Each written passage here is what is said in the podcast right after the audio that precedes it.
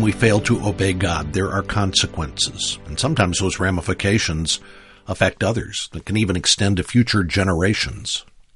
Today on Truth for Life, Alistair Begg helps us connect the dots between a hostile relationship in Esther's story and blatant disobedience that occurred several generations before.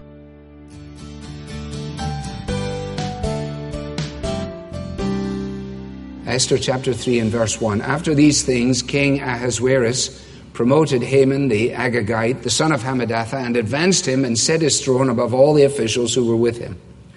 And all the king's servants who were at the king's gate bowed down and paid homage to Haman, for the king had so commanded concerning him. But Mordecai did not bow down or pay homage. Then the king's servants who were at the king's gate said to Mordecai, Why do you transgress the king's command? And when they spoke to him day after day, and he would not listen to them, they told Haman in order to see whether Mordecai's words would stand, for he had told them that he was a Jew. And when Haman saw that Mordecai did not bow down or pay homage to him, Haman was filled with fury. But he disdained to lay hands on Mordecai alone. So, as they had made known to him the people of Mordecai, Haman sought to destroy all the Jews, the people of Mordecai, throughout the whole kingdom of Ahasuerus. In the first month, which is the month of Nisan, in the twelfth year of King Ahasuerus, they cast pur, that is, they cast lots, before Haman day after day, and they cast it month after month, till the twelfth month, which is the month of Adar. Then Haman said to King Ahasuerus, there is a certain people scattered abroad and dispersed among the peoples in all the provinces of your kingdom. Their laws are different from those of every other people, and they do not keep the king's laws, so that it is not to the king's profit to tolerate them. If it please the king, let it be decreed that they be destroyed. And I will pay 10,000 talents of silver into the hands of those who have charge of the king's business, that they may put it into the king's treasuries. So the king took a signet ring from his hand and gave it to Haman the Agagite, the son of Hammedatha, the enemy of the Jews. And the king said to Haman, The money is given to you, the people also, to do with them as it seems good to you. Then the king's scribes were summoned on the thirteenth day of the first month, and an edict, according to all that Haman commanded, was written to the king's satraps and to the governors over all the provinces and to the officials of all the peoples, to every province in its own script and every people in its own language. It was written in the name of King Ahasuerus and sealed with the king's signet ring. Letters were sent by couriers to all the king's provinces with instruction to destroy, to kill, and to annihilate all Jews, young and old, women and children, in one day, the 13th day of the 12th month, which is the month of Adar, and to plunder their goods. A copy of the document was to be issued as a decree in every province by proclamation to all the peoples to be ready for that day.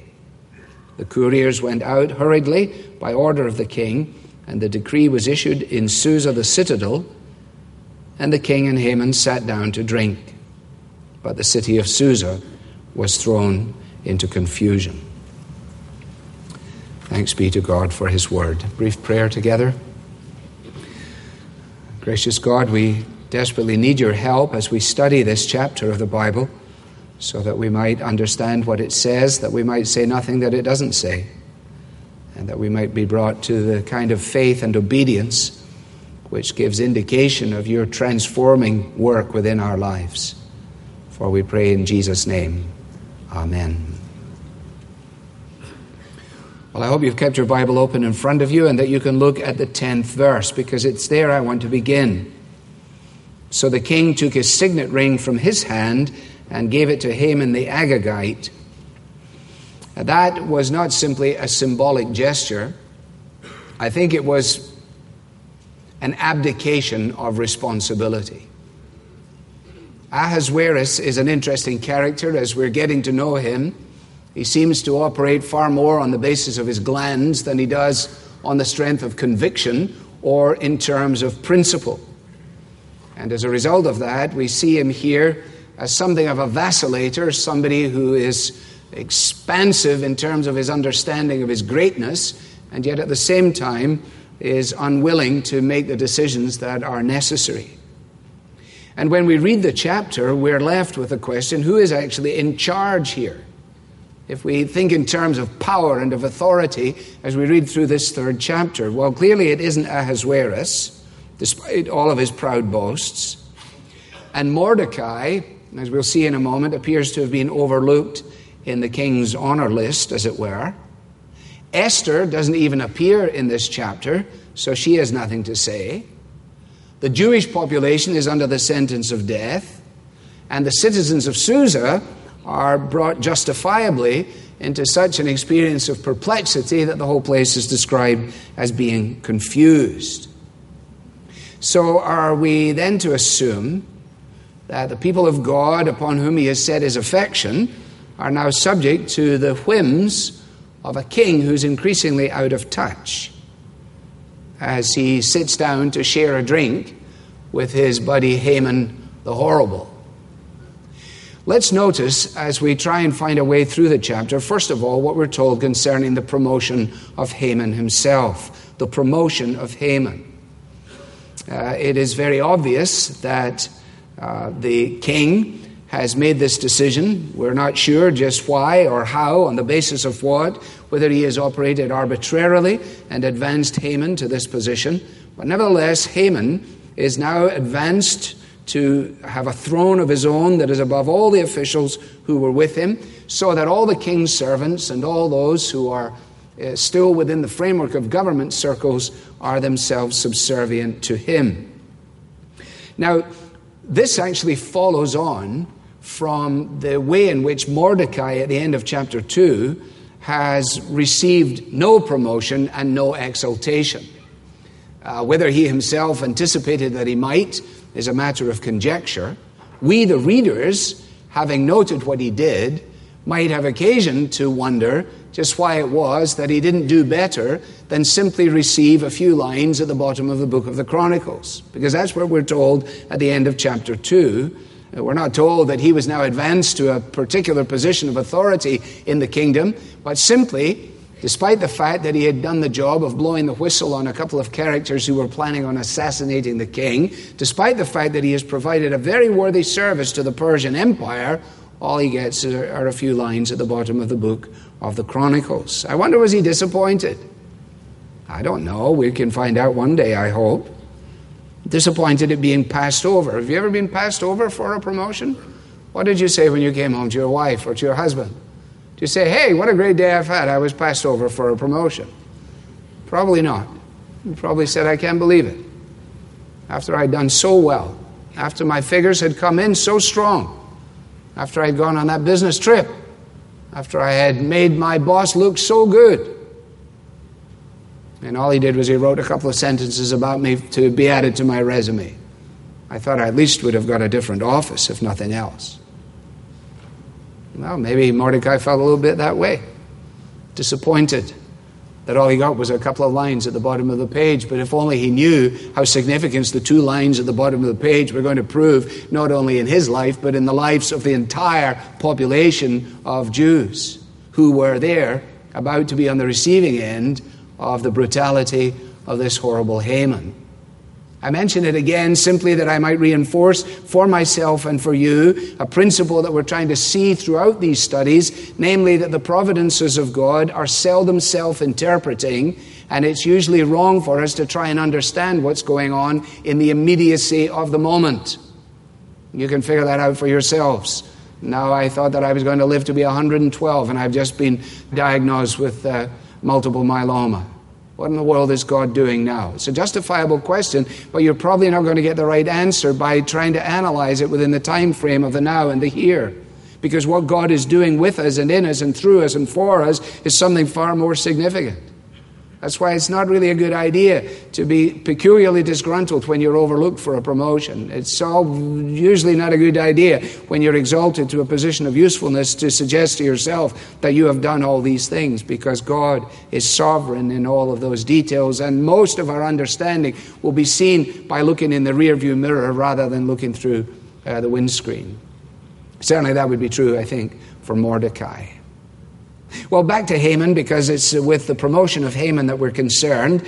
He's introduced to us here in verse 1 as the Agagite, uh, the son of uh, Hammedatha.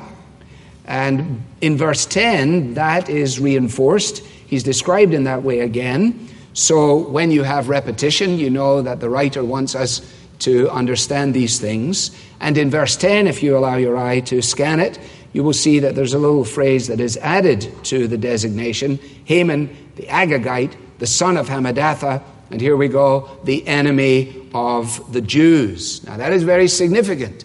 There's nothing in the Bible that is just extraneous. And that little piece of information is important as I want to show you. Let me give you a little bit of background. If you turn in your Bible all the way to Exodus for just a moment, let me uh, point out to you.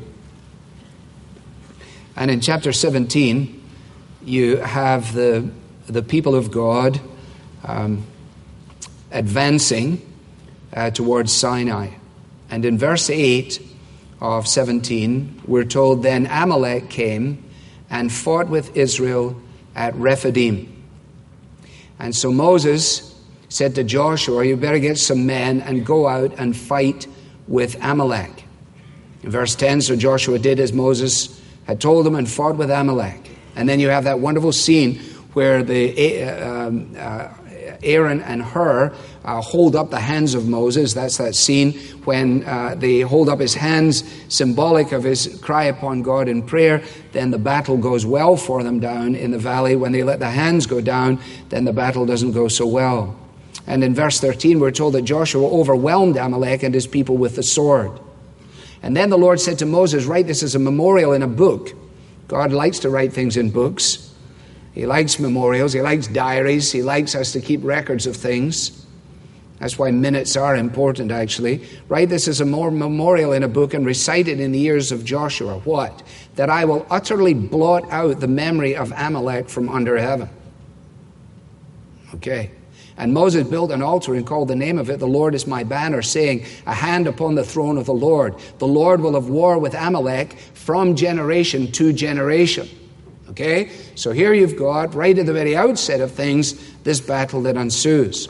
You turn forward to 1 Samuel and to chapter 15.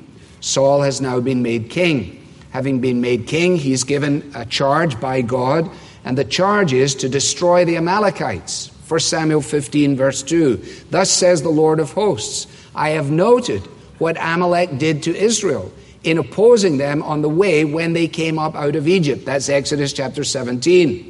God says, I, I, I didn't, that didn't escape my notice. I understand what's going on here. Now, this is what I want you to do go and strike Amalek and devote to destruction all that they have. And God's command is absolutely clear. And you go down to verse 9 and you read, But Saul and the people spared Agag and the best of the sheep. So they heard what God had said. God gave a very clear, comprehensive command destroy the whole shooting match. They get into the process and they say, that's not a, such a good idea. Let's keep Agag, he's the king, and let's keep some of the best stuff. The junk will destroy the junk, but we'll keep the good stuff. You see, the wisdom of God is vaster than the wisdom of man. God is not arbitrarily giving this uh, directive, it is purposeful. And failure to pay attention to it will have ramifications. Failure to obey God always has ramifications. When we listen to the suggestions of others rather than to the directions of God, then we will live with the implications of that. And that's exactly what happens here. And in verse 24, after uh, Saul is made aware of the fact that he isn't going to be the king anymore, he says, this is for Samuel 15 24, he says to Samuel, I have sinned, notice, for I have transgressed the commandment of the Lord and your words. So he's not, he's not trying to cover for himself. Earlier in the chapter, he does. He says, Well, I really did obey. And, and he's trying to suggest that partial obedience is okay. And, and the servant of the Lord said, No, partial obedience is not okay. When God asks for complete obedience, he means complete obedience. And he says, Well, I have transgressed and I have disobeyed the commandment of the Lord in your words. And then he tells us why. Because I feared the people and obeyed their voice. I feared the people and obeyed their voice. And as a result of him fearing the people and obeying their voice, here we have an old conflict simmering, simmering, bubbling up, boiling over, reproducing itself again and again and again. The power now resides, from a human perspective, in the hands of Haman. He's promoted to a place of significant usefulness. And the writer wants us to understand who he is. He is the Agagite. Now, if we don't know our Bibles, we just pass over that. It's like saying he's from Columbus or, you know, he's, he's from Wisconsin. You know, move on. It doesn't really matter. No, it really, really matters. And it really matters when you realize in verse 5 of chapter 2 the lineage of Mordecai, because Mordecai has been introduced not only as a Jew, now there was a Jew in Susa, the citadel, whose name was Mordecai, but we've been given his background the son of Jair, the son of Shimei, the son of Kish, a Benjaminite. Now, if you know your Bible, you know who Kish was. If you don't, you're going to find out. And there'll be an aha moment. Kish was Saul's dad. All right? So here is Mordecai, a Jew, whose lineage goes back to Saul. Saul, who is the king, is told, destroy the Amalekites. Saul, his forefather, says, No, I'm not going to destroy the Amalekites. It doesn't really matter. God says, Yes, it matters. And here we are now in 5th century Persia, and this little Jewish man is confronted by the evil of an Agagite who shouldn't even exist, but exists because of the disobedience of Saul. Now, I say to you again disobedience has implications.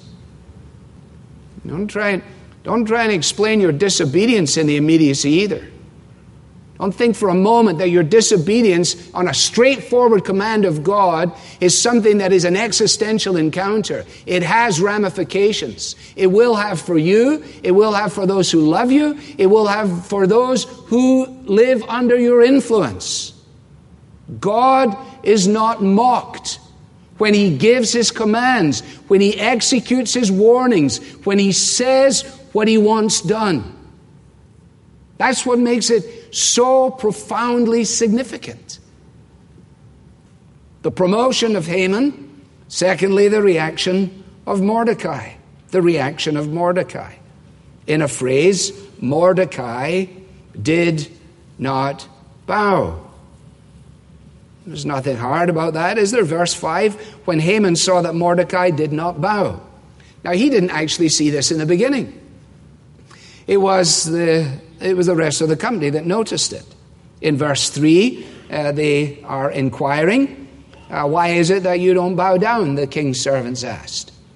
Uh, in verse 4, they're apparently quite exercised about this because they speak to him day after day. He pretty well puts his fingers in his ears, he won't listen to them.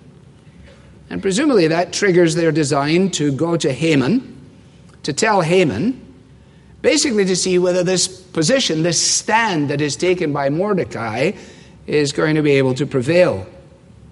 And his stand is directly related to the fact that he was a Jew. Now, commentators spend a fair amount of time trying to, uh, trying to explain to us all why it was that Mordecai did not bow down. And it's all conjecture, uh, because we're not told anything other in the passage that would allow us to by inference, draw a conclusion other than the fact that he was a Jew. That's all we need to know. Now, there was a Jew in the citadel of Susa whose name was Mordecai. His lineage is from Saul. Haman is now elevated to the position of usefulness. His lineage, lineage is from Amalek. Now we've got a huge conflict a huge conflict that goes back down through a long period of time.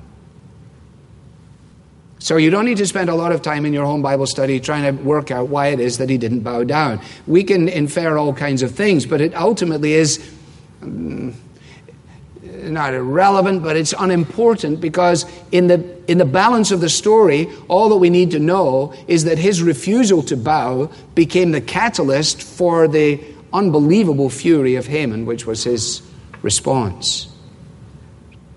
You see, Mordecai was dealing with a question that we've already noted namely, how could he be a good Jew and a good citizen in Persia?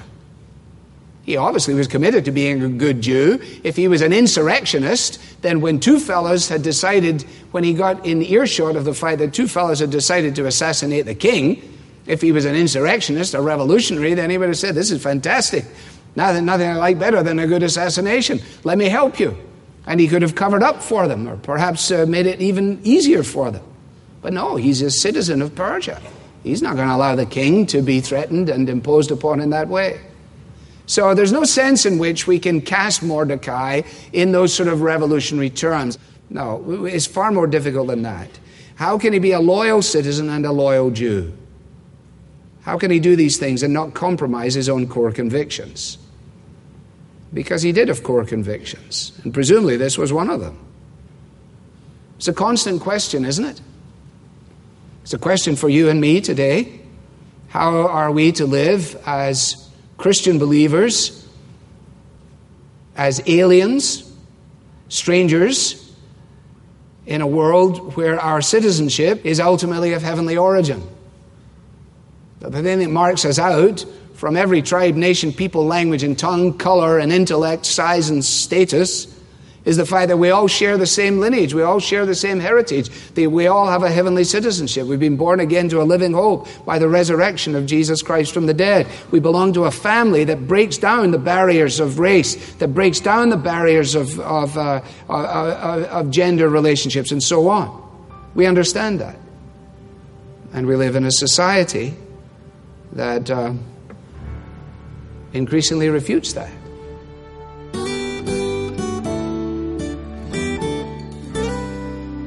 You're listening to Truth for Life. That is Alistair Begg explaining how we can live in the world without compromising our convictions. We have a book we'd like to recommend to you today, a book that will help you trust God when you feel conflicted and confused. The book is titled 12 Things God Can't Do. You may have heard me mention this before. This book unpacks things God can't do and explains why these inabilities are as reassuring as the things God can do. Today is the last day for you to request your copy of this book, so reach out to us, ask for 12 things God can't do when you donate to Truth for Life at truthforlife.org slash donate. Or you can call us at 888-588-7884. And if you'd rather mail your donation along with your request for the book, write to Truth for Life at Post Office Box 39 8000, Cleveland, Ohio 44139. Now you should know that cabins are filling up fast for the Deeper Faith 2023 Mediterranean cruise. So if you think you'd enjoy a vacation that is meaningful as well as fun, join Alistair aboard Norwegian Cruise Line's newest ship. He'll be the guest speaker on a trip that runs from August 26th through September 4th, 2023. The voyage begins in Rome, Italy, You'll enjoy a time of fellowship with other believers while sailing to historical and cultural Mediterranean ports, including Naples, Croatia, and Venice. Each day's adventure will be topped off by an evening shared with Alistair as he teaches from God's Word. To find out more or to book your cabin, go to deeperfaithcruise.com think most of you understand our mission here at Truth for Life, and whether you're joining Alistair on a cruise or listening to this program online or on the radio, we always invite you to open your Bible because our mission is to teach God's Word without adding to it or taking away from it. It is teaching grounded in Scripture that you can trust to be true. I'm Bob Lepine. Thanks for listening. Tomorrow we're going to find out how an evil plan of destruction was used as a means of deliverance instead. The Bible teaching of Alistair Begg is furnished by Truth for Life, where the learning is for living.